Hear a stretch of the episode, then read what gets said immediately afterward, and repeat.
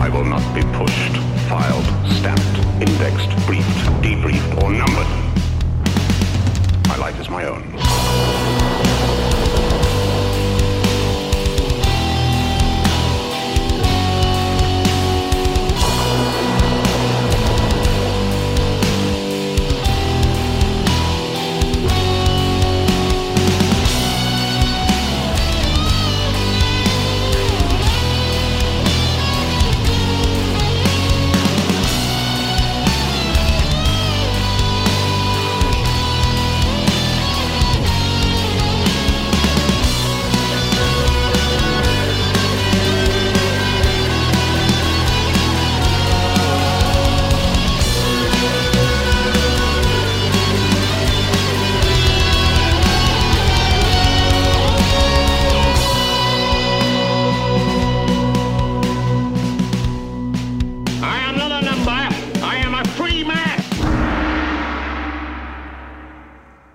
Salut tout le monde, bienvenue dans un nouveau podcast du Dédamiseur, le chapitre quatre-vingt-seize maintenant.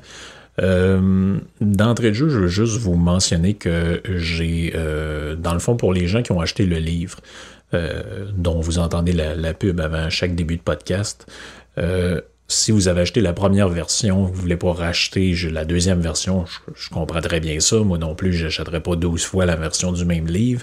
Euh, j'ai mis en ligne, grâce à Eric, merci qui m'a isolé le fichier, si on, si on peut dire, j'ai mis en ligne euh, sur mon site le, le, le, le chapitre manquant, dans le fond, que vous pouvez euh, télécharger là, pour une somme là, ridicule. Là. Ça fait juste compenser le, tout le temps que j'ai mis là-dedans pour la, la, la rédaction, puis... Euh, Euh, dans le fond, la, la, la publication de la, de la deuxième édition. Là, à chaque fois, c'est un, de l'investissement d'une somme d'argent. Puis, euh, bref, il y a toujours un peu euh, du taponnage qui, euh, qui, est, qui est relié à ça.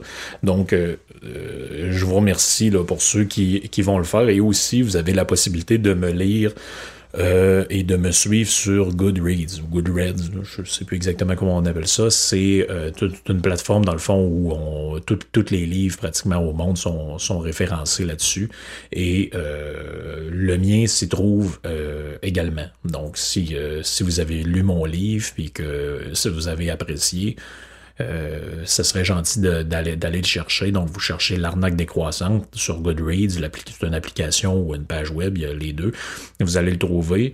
Euh, laissez un, une note, un commentaire et euh, vous pouvez aussi cliquer sur le nom de l'auteur qui est Frank et vous faites follow. Donc vous allez voir après ça les livres que je lis, euh, les notes que j'ai lues, que j'ai données. Euh, donc c'est, c'est, c'est, ça peut être intéressant des fois pour vous de, de voir un peu parce que ça permet des fois de voir ce qui s'en vient, de dire ok, il est en train de lire ça, il va probablement faire éventuellement un podcast là-dessus euh, un jour.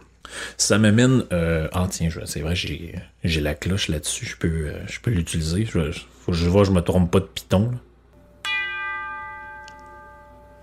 Non, c'était bien le bon piton. Fait que, euh, dans le fond, c'est ça. Le, le chapitre d'aujourd'hui, euh, ça fait suite à... Euh, Euh, ça fait suite à des notes que j'ai prises, en fait. Là. Je sais pas pourquoi je vous dis ça, comme si vous saviez les notes que je prenais pour moi-même quand, quand je prépare mes... Euh, quand je prépare mes podcasts. Euh, dans le fond, ça fait longtemps que je pense à ce thème-là des boucs émissaires. Ça fait longtemps que je le travaille, tout, un peu tout ça dans ma tête. Et euh, donc, bouc émissaire ou scapegoat, hein, en, en anglais. D'ailleurs, il y a un, il y a un livre intéressant là-dessus que, que j'ai feuilleté brièvement. Là. Je me, me donne la mission de le lire éventuellement plus en détail. C'est un livre de Charlie Campbell, donc Duckworth, euh, publié, publié dans les éditions Duckworth euh, aux États-Unis. Ça s'appelle Scapegoat, A History of Blaming Other People. Donc, c'est un peu cette idée-là. Tu sais, je ne veux pas rentrer trop dans les détails de l'actualité de la, de la, de la pandémie de, de covid dix-neuf, mais évidemment, euh, c'est sûr, euh, le, comme disait le Christ, que ceux, que ceux qui ont des yeux voient et que ceux qui ont des, euh, des oreilles entendent.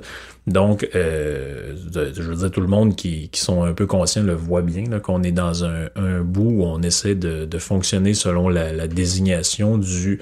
Euh, du bouc émissaire. Je vais baisser un peu mon, mon micro, j'ai l'impression qu'il est fort. Donc, ok, si j'enlève un peu de gain, ça devrait être mieux comme ça.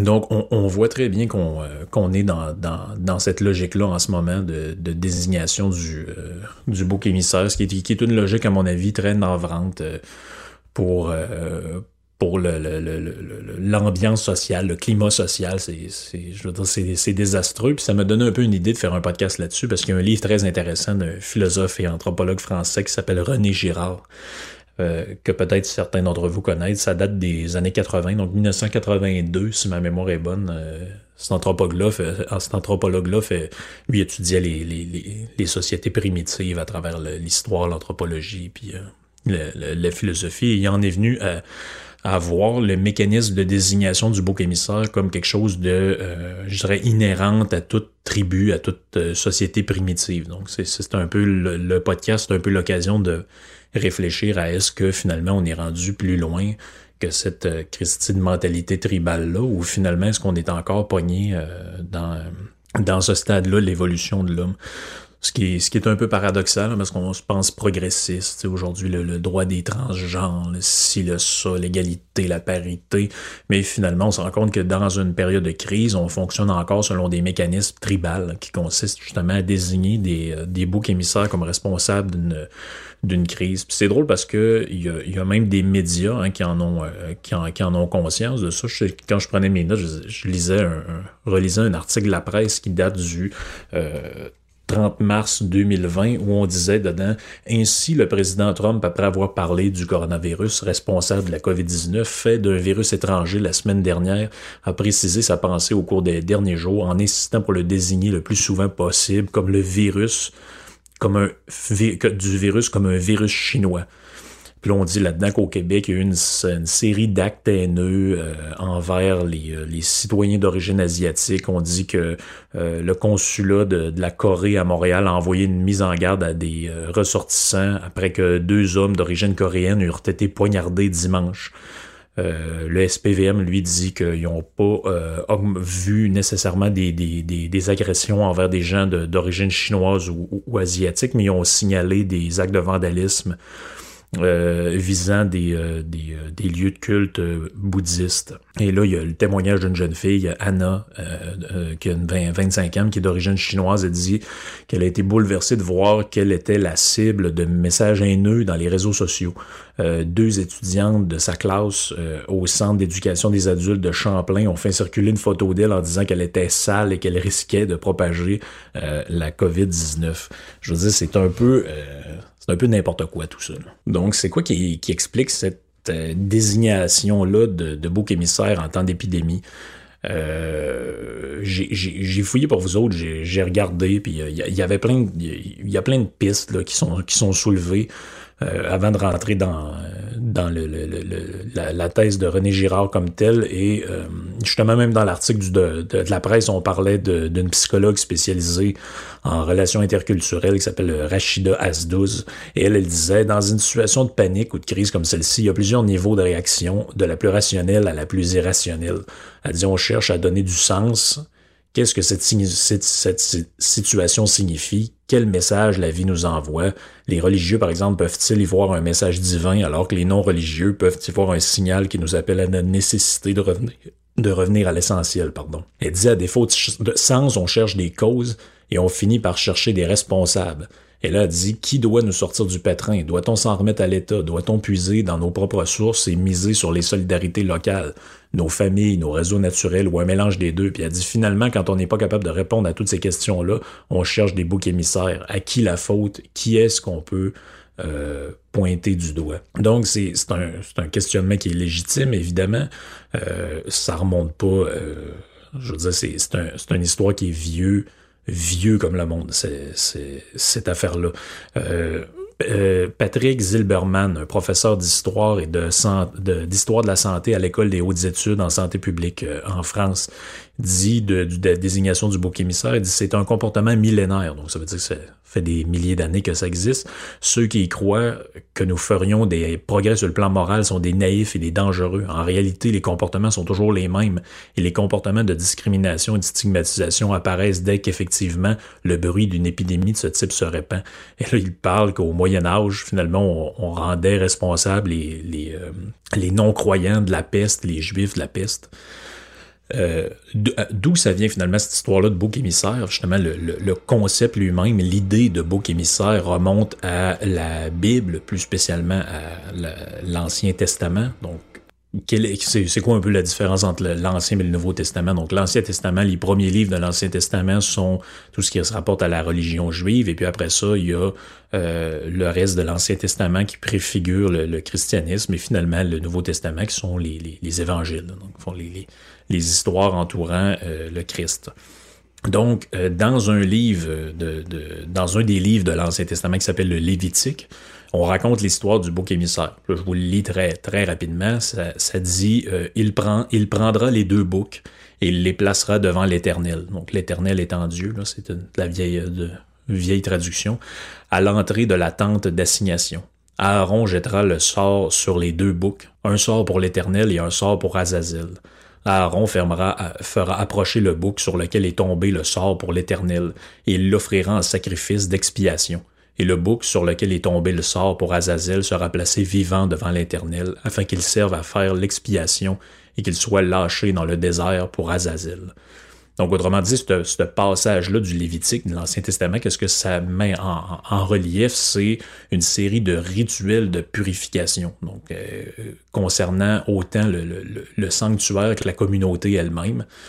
Et euh, finalement, c'est là que le, le Dieu prescrit... Euh, Euh, le Dieu de Moïse, finalement, prescrit que Aaron, qui symbolise un peu une espèce de prêtre dans cette histoire-là, pour purifier euh, les péchés qui ont été commis euh, dans le, pour le peuple de, de Jérusalem.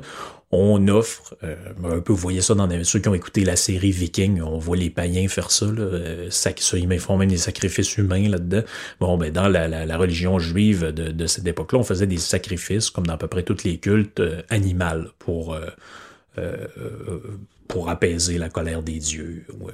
Il y avait toutes sortes de prétextes là, à l'époque pour euh, faire couler du sang. Là. Ça n'a pas euh, tellement changé. Mais si on s'éloigne un peu du, euh, du rapport biblique de tout ça, là. Donc dans le sens commun, un bouc émissaire, c'est quoi? C'est une personne ou un groupe minoritaire. Dans le fond, un ensemble de personnes auxquelles un groupe ou un peuple attribue injustement tous les malheurs, toutes les fautes.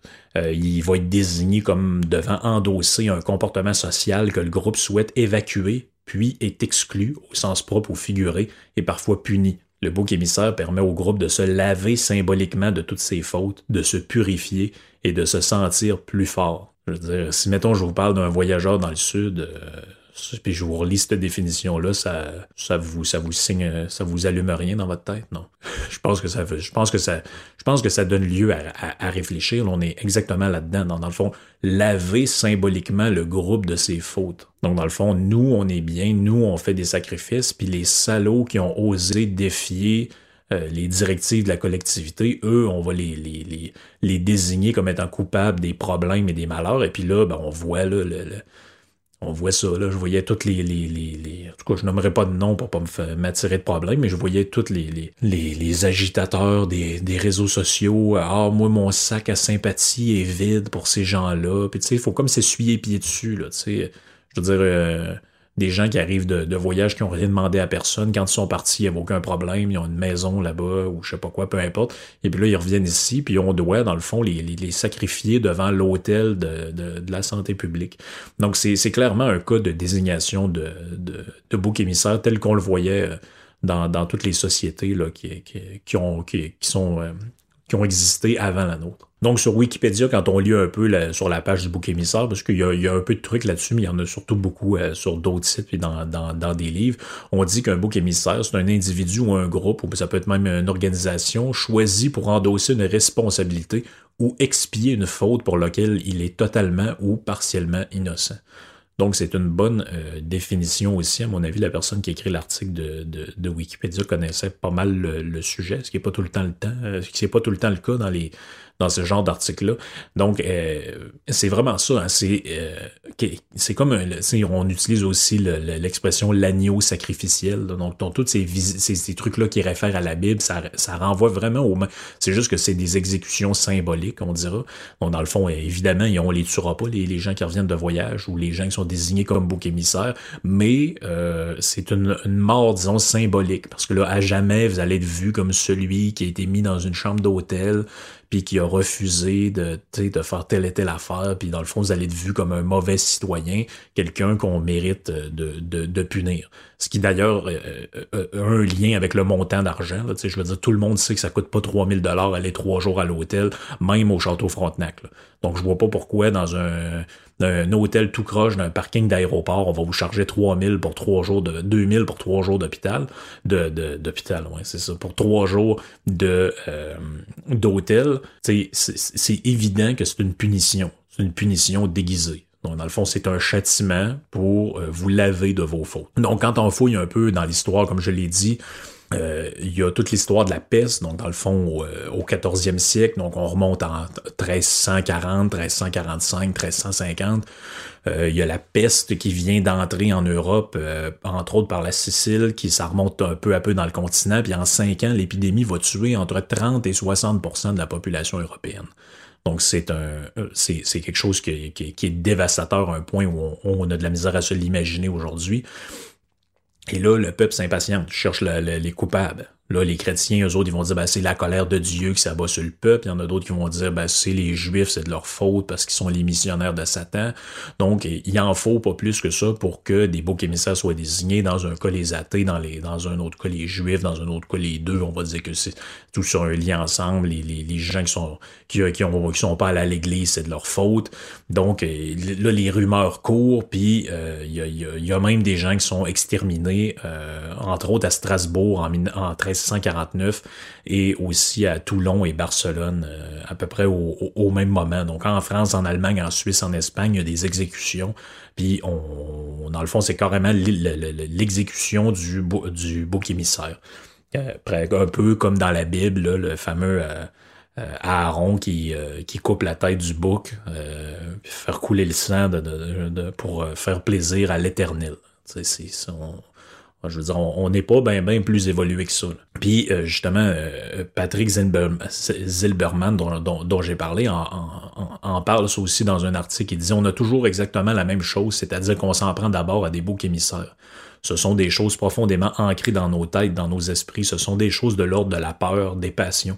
Et c'est absolument ingouvernable. Tout ce qu'on peut espérer, c'est que ça passe le plus vite possible. » Et puis ça, il écrivait ça, lui, dans le contexte justement de la pandémie. Là. Il, il voyait là, qu'on visait de plus en plus les, les gens d'origine asiatique. Puis il disait ça, c'est, c'est, c'est clairement, ça va mal finir.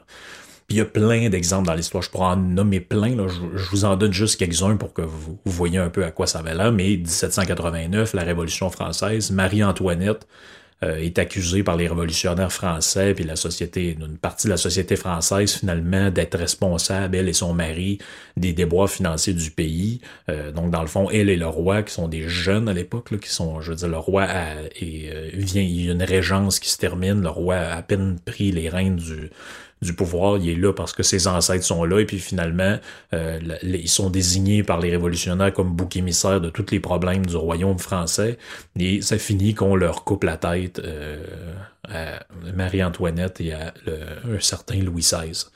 Il euh, y, y, y a toutes sortes d'histoires. Aux, aux États-Unis, il y a l'histoire de Catherine O'Leary. Catherine O'Leary, c'était qui? C'était euh, une fille dont on, on, qu'on va accuser à l'époque d'être responsable d'un incendie. Donc, dans le fond, il y a eu un incendie à Chicago au début dix-huit cent soixante-dix à dix-huit cent soixante et onze, et puis euh, on va euh, désigner cette femme-là comme étant responsable de l'incendie, ce qui n'est pas du tout le cas. Hein. Il y a vingt ans après, euh, l'auteur du finalement de, de, de ce crime-là, qui s'appelle Michael Ahern, il a euh, admis que c'était lui dans, dans un... dans un euh, dans un, un, un aveu qu'il a fait, et puis finalement, euh, on va dire que c'est, c'est, c'est, c'était une erreur. Mais entre-temps, la dame en question a été persécutée. Je pense même que ça, ça a assez mal fini, mais je connais pas assez bien euh, l'histoire. Des trucs même ridicules là-dedans. Le grand, le dernier grand pingouin de la Grande-Bretagne, donc dans le fond, sur les îles qui sont qui appartiennent à la Grande-Bretagne, tout autour, un petit peu plus au nord, il y avait des grands pingouins. Et euh, en dix-huit cent quarante, on a tué le dernier euh, grand pingouin qui était sur l'île de Saint-Gildas. Euh, parce que les habitants de la place disaient que il était, euh, dans le fond, ça avait de la, ce, ce, pingouin, ce pingouin-là, il faisait de la... Il y avait des accointances avec une sorcière, puis qu'il y avait des, des actes de sorcellerie qui avaient été... Euh, qui avaient été euh, commis euh, en, avec l'usage de ce pingouin-là. Ce qui, je, veux dire, je raconte l'histoire, mais je trouve ça ridicule euh, en même temps.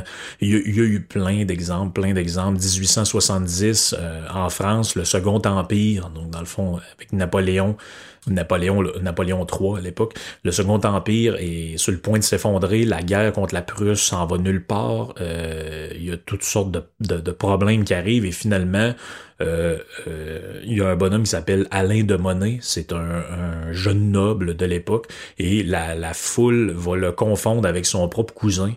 Il va dire, euh, finalement, euh, c'est, c'est, c'est, on l'accuse d'être un républicain, de vouloir la mort de l'Empire, la restauration de la, de la République, et on dit même que c'est un, un gars de l'ennemi, un Prussien, et puis euh, il y a la foule se presse euh, autour de lui, puis il va être battu et mis à mort par des dizaines de personnes au cri de « Vive Napoléon, vive Napoléon ». Donc, c'est, c'est, c'est, c'est, c'est, c'est typique de « ça va mal, on cherche un, un bouc émissaire ». Un peu plus récemment, en mille neuf cent douze, il y a Bruce Ismay, le président et directeur général de la White Star Line, donc dans le fond qui était tenu responsable du naufrage du Titanic. Les gens cherchaient les investisseurs qui avaient mis leur cash dans le projet, ont blâmé le bonhomme, surtout en plus parce qu'il a survécu, au, lui était sur le bateau, puis il a survécu au... Euh, Au, euh, finalement au naufrage du, du bateau. Euh, il a été parmi les, les, les, les survivants et puis on lui a jamais pardonné ce, cette histoire-là. Puis au final, je veux dire, c'était pas de sa faute. On la connaît l'histoire. Là. Il y a des gens qui ont qui, qui checkaient pas trop, pardon, qui checkaient pas trop leur patente et qui ont foncé directement dans un, dans un iceberg. Euh, il y a toute l'histoire aussi de Raspoutine qui était tenu responsable de la fin de la, de la, de la dynastie des Romanov et euh, comme étant euh, responsable de la révolution russe par les, les monarques de l'époque. Euh, les Russes ont fait, les, les communistes ont fait la même chose en désignant Trotsky comme étant responsable des problèmes de l'Union soviétique et de la, de la, de la grogne qui montait contre Staline. Finalement, il a fini crevé à coups de pic à glace au Mexique en, en mille neuf cent quarante. Euh, il y a bien du monde qui ont écrit là-dessus, là, comme je l'ai dit, sur la, la, la désignation du bouc, euh, du, du, des boucs émissaires ou du bouc émissaire.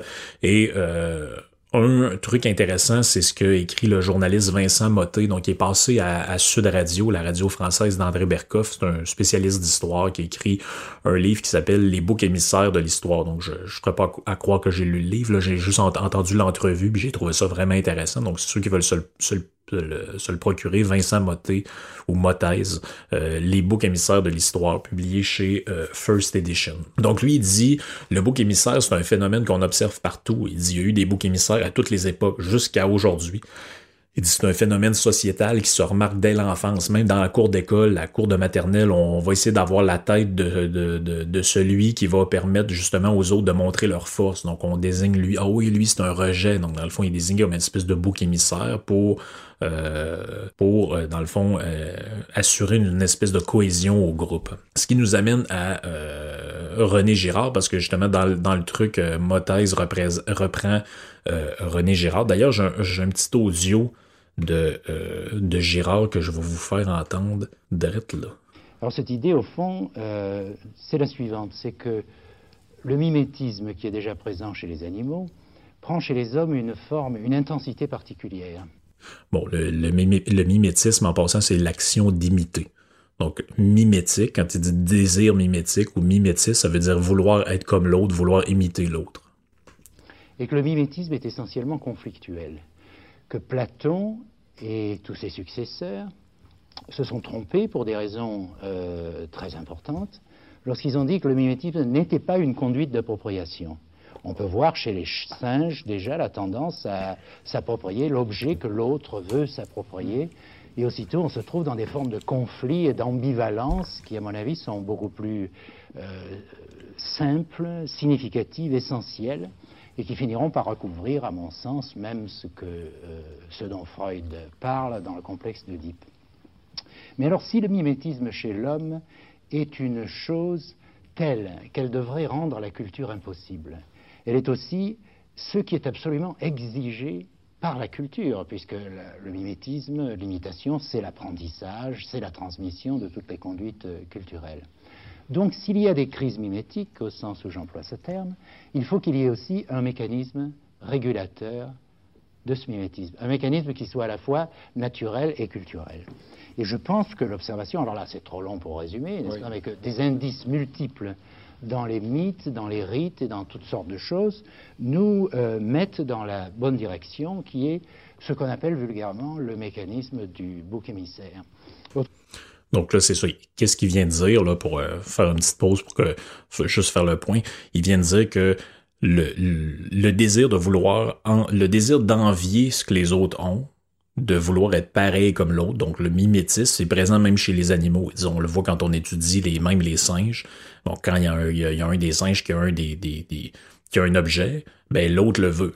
Donc là, ça amène à des conflits. Puis comment on résout le conflit? C'est en désignant un bouc émissaire, en désignant un coupable. Donc c'est là qu'il arrive avec son, son histoire. Mais ça nous montre un peu comment même l'étude des animaux ou des sociétés primitives nous montre comment finalement on n'est pas si loin que ça d'être encore des animaux au bout du compte. Comment dit, le, le mimétisme d'appropriation qui porte d'abord sur les objets, à partir du moment où le conflit s'intensifie... Oui, il y a violence, là. C'est ça. Il y a violence, il y a violence. devient violence. La violence elle-même est tout entière mimétique, mmh. est un phénomène de double, et porte sur l'antagoniste. À partir de ce moment-là, il devient cumulatif, et très rapidement, le mimétisme doit rassembler la communauté entière contre une victime, au fond, aléatoire. Mmh. Mais étant donné que cette victime est perçue par tous comme responsable des désordres, elle est celle qui cause la peste, n'est-ce pas? Par conséquent, elle est la puissance maléfique par excellence.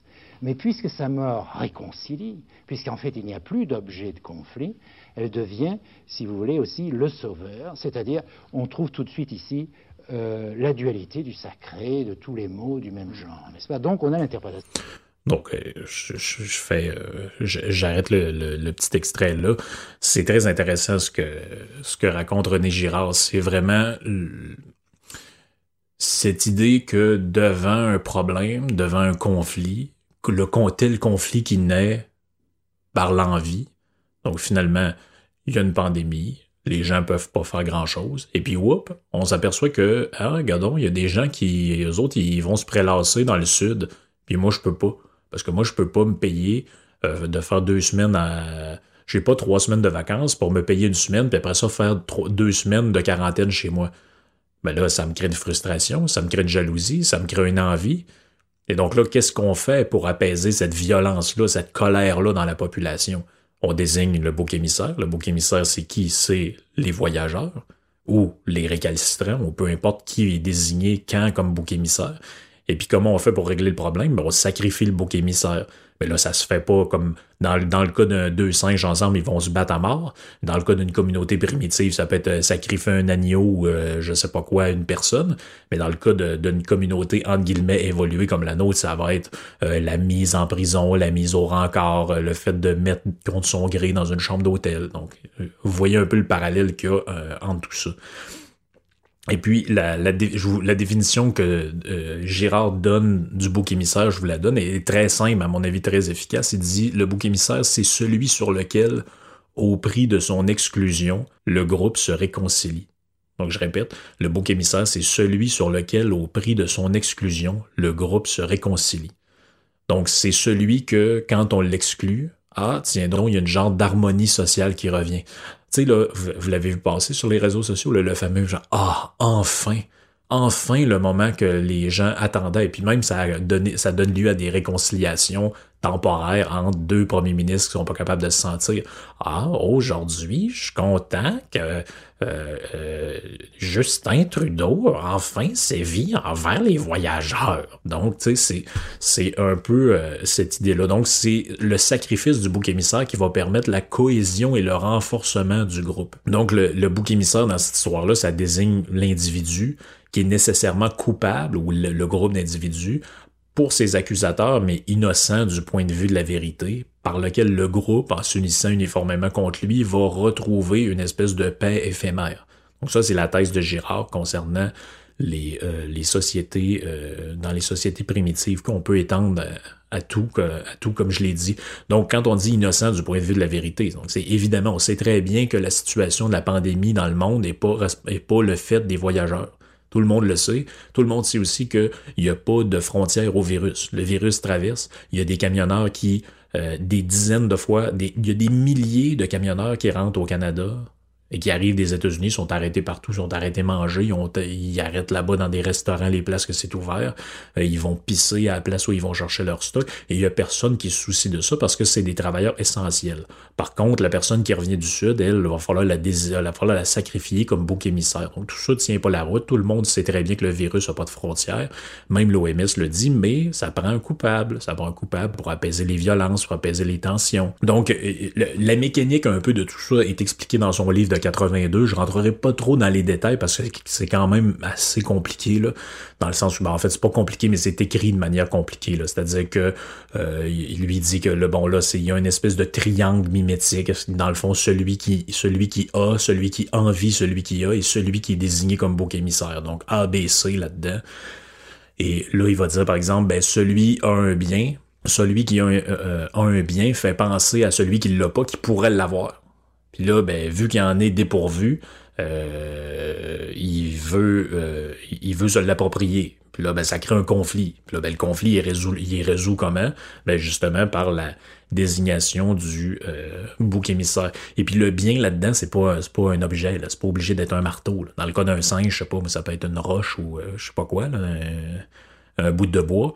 Mais euh, dans, dans notre cas, nous, euh, dans notre cas de figure, ça peut être un, un bien immatériel, là, c'est-à-dire un service, un, un, une condition quelconque, là. Et euh, Dans, dans ce cas de figure-là, la, la rivalité mimétique, dans le fond, la, la, la, la jalousie, si on peut dire, va engendrer ou être créatrice de conflits et de violences. Donc, le, le, le phénomène du bouc émissaire, là-dedans, c'est une conséquence du tous contre un. Donc, le collectif qui se met contre le groupe qui est désigné comme tel. Donc, il y a, y a pour fonction, finalement, c'est, c'est un peu ça pourquoi il s'intéresse à ça, c'est que la fonction de tout ça, c'est quoi? C'est d'assurer une espèce de cohérence interne à la communauté. Donc, le but de l'espèce, c'est quoi, là? Le but d'un être vivant, c'est quoi? C'est de se reproduire, c'est d'exister dans le temps. C'est comme la théorie de l'évolution nous l'apprend. Et si tout le monde dans la communauté s'entretue tout le temps, bien évidemment, on va finir par disparaître. Donc, ça prend de l'ordre. Et le, comment on arrive à créer de l'ordre dans une communauté?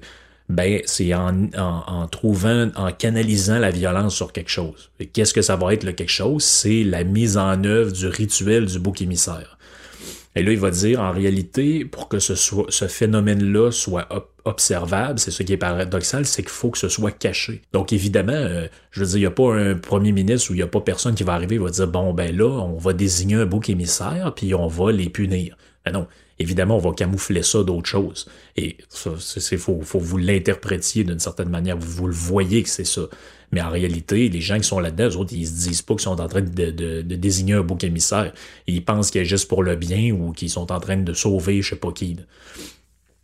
Euh, euh, les, les individus qui sont impliqués là-dedans, dans le fond, le reste de la, collecti- de la collectivité, doivent être persuadés aussi de la culpabilité du bouc émissaire. Donc, on le voit, là, il y a une espèce de soupçon de culpabilité. Donc, les gens qui ont choisi de faire ce qu'ils font, euh, je veux dire, c'est des mauvaises personnes. Il va, va falloir sévir contre eux, les fameux euh, récalcitrants ou euh, tu sais, tout ce que vous voulez. Et ce qui est le plus intéressant dans la théorie de Girard, c'est qu'il dit que ce mécanisme régulateur-là, il y a juste un problème, c'est qu'il est temporaire. Parce qu'en fait, la, la, la, la, la, la, comme la jalousie est toujours là, l'envie est toujours là, on finit toujours par en vouloir encore. Là, OK, euh, eux autres, ils sont fait enlever le, le voyage puis ils mettent en prison, c'est parfait, ça a calmé un peu mon envie puis ma jalousie, mais là, euh, moi, je peux pas jouer au hockey. Pourquoi les joueurs du Canadien ont le droit de jouer? Faudrait qu'on les empêche. Donc là, il y a une envie qui est créée. Il y a euh, une jalousie qui est, qui, est, qui est mise au grand jour, et puis là, ben, euh, on va demander à ce qu'on sévisse. Fait que là, ils vont vous arriver, ils vont dire, ah, ben là, on va demander à ce que tel joueur, s'il est échangé, fasse une quarantaine, faut qu'il y ait trois tests avant de pouvoir revenir sur la glace. Vous... J'ai pas besoin de faire un dessin, là. Vous, je pense que vous comprenez très bien où, est, où tout ça est là-dedans.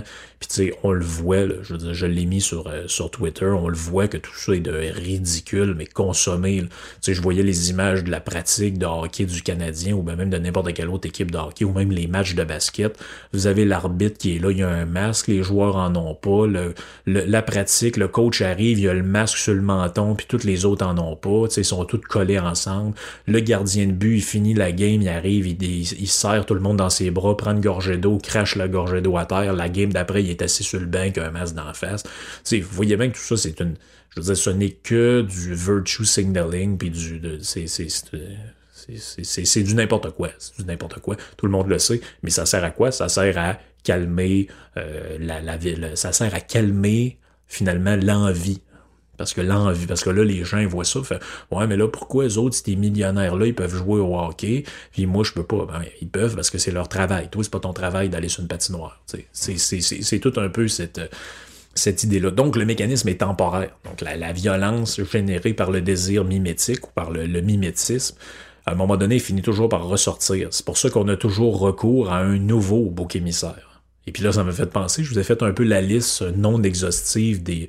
des fameux boucs émissaires qu'on a eu. Donc, on a eu euh, la coiffeuse de Thetford Mine, on a eu CHOI Radio X, on a eu Monsef Derraji, le député libéral, on a eu les récalcitrants, on a eu les communautés religieuses, on a eu les complotistes, on a eu les anti-masques, les personnes âgées, les touristes, les voyageurs, les anti-vaccins, ceux qui respectent pas les consignes, le masque, le lavage de main, le couvre-feu. On a eu aussi... Qui d'autre qu'on a eu aussi? Ah oui, on a eu ceux qui faisaient du karaoké. Ah oui, parce qu'à un moment donné, là, il y, y avait, ils ont même pourchassé le, le bonhomme qui, euh, qui était propriétaire d'un bar de, de karaoké à Québec. Puis c'est, c'est, c'est pendant comme une semaine, on sait comme si, je veux dire, la, la, la prévalence du virus dans, dans, la, la, la, dans le territoire du Québec, c'était relié à deux personnes qui s'étaient échangé un micro dans un bar un soir donné. Et je veux dire, c'est, on est dans la, la, la débilité métaphysique. Là. Je veux dire, c'est, je, je, je sais même pas comment vous l'expliquer autrement que ça si vous voyez pas à quel point tout ça est ridicule. Je veux dire, y a, y a, y a, y a, ça sert à rien de vous, euh, de vous l'expliquer. Donc, j'espère que vous avez vu le lien que je veux faire avec ça. Puis, tu sais, mon but, c'est pas de vous, vous plugger des auteurs pour, avoir, pour vous montrer que je les connais. Là. Je veux dire, je pense que le, le je pense que René Girard, c'est un incontournable dans un, l'étude de, de, d'une situation telle qu'on vit euh, en ce moment. Puis je voulais pas non plus parler de la COVID dans le podcast. J'ai dit que c'était un safe space, j'ai dit que j'en parlerais pas.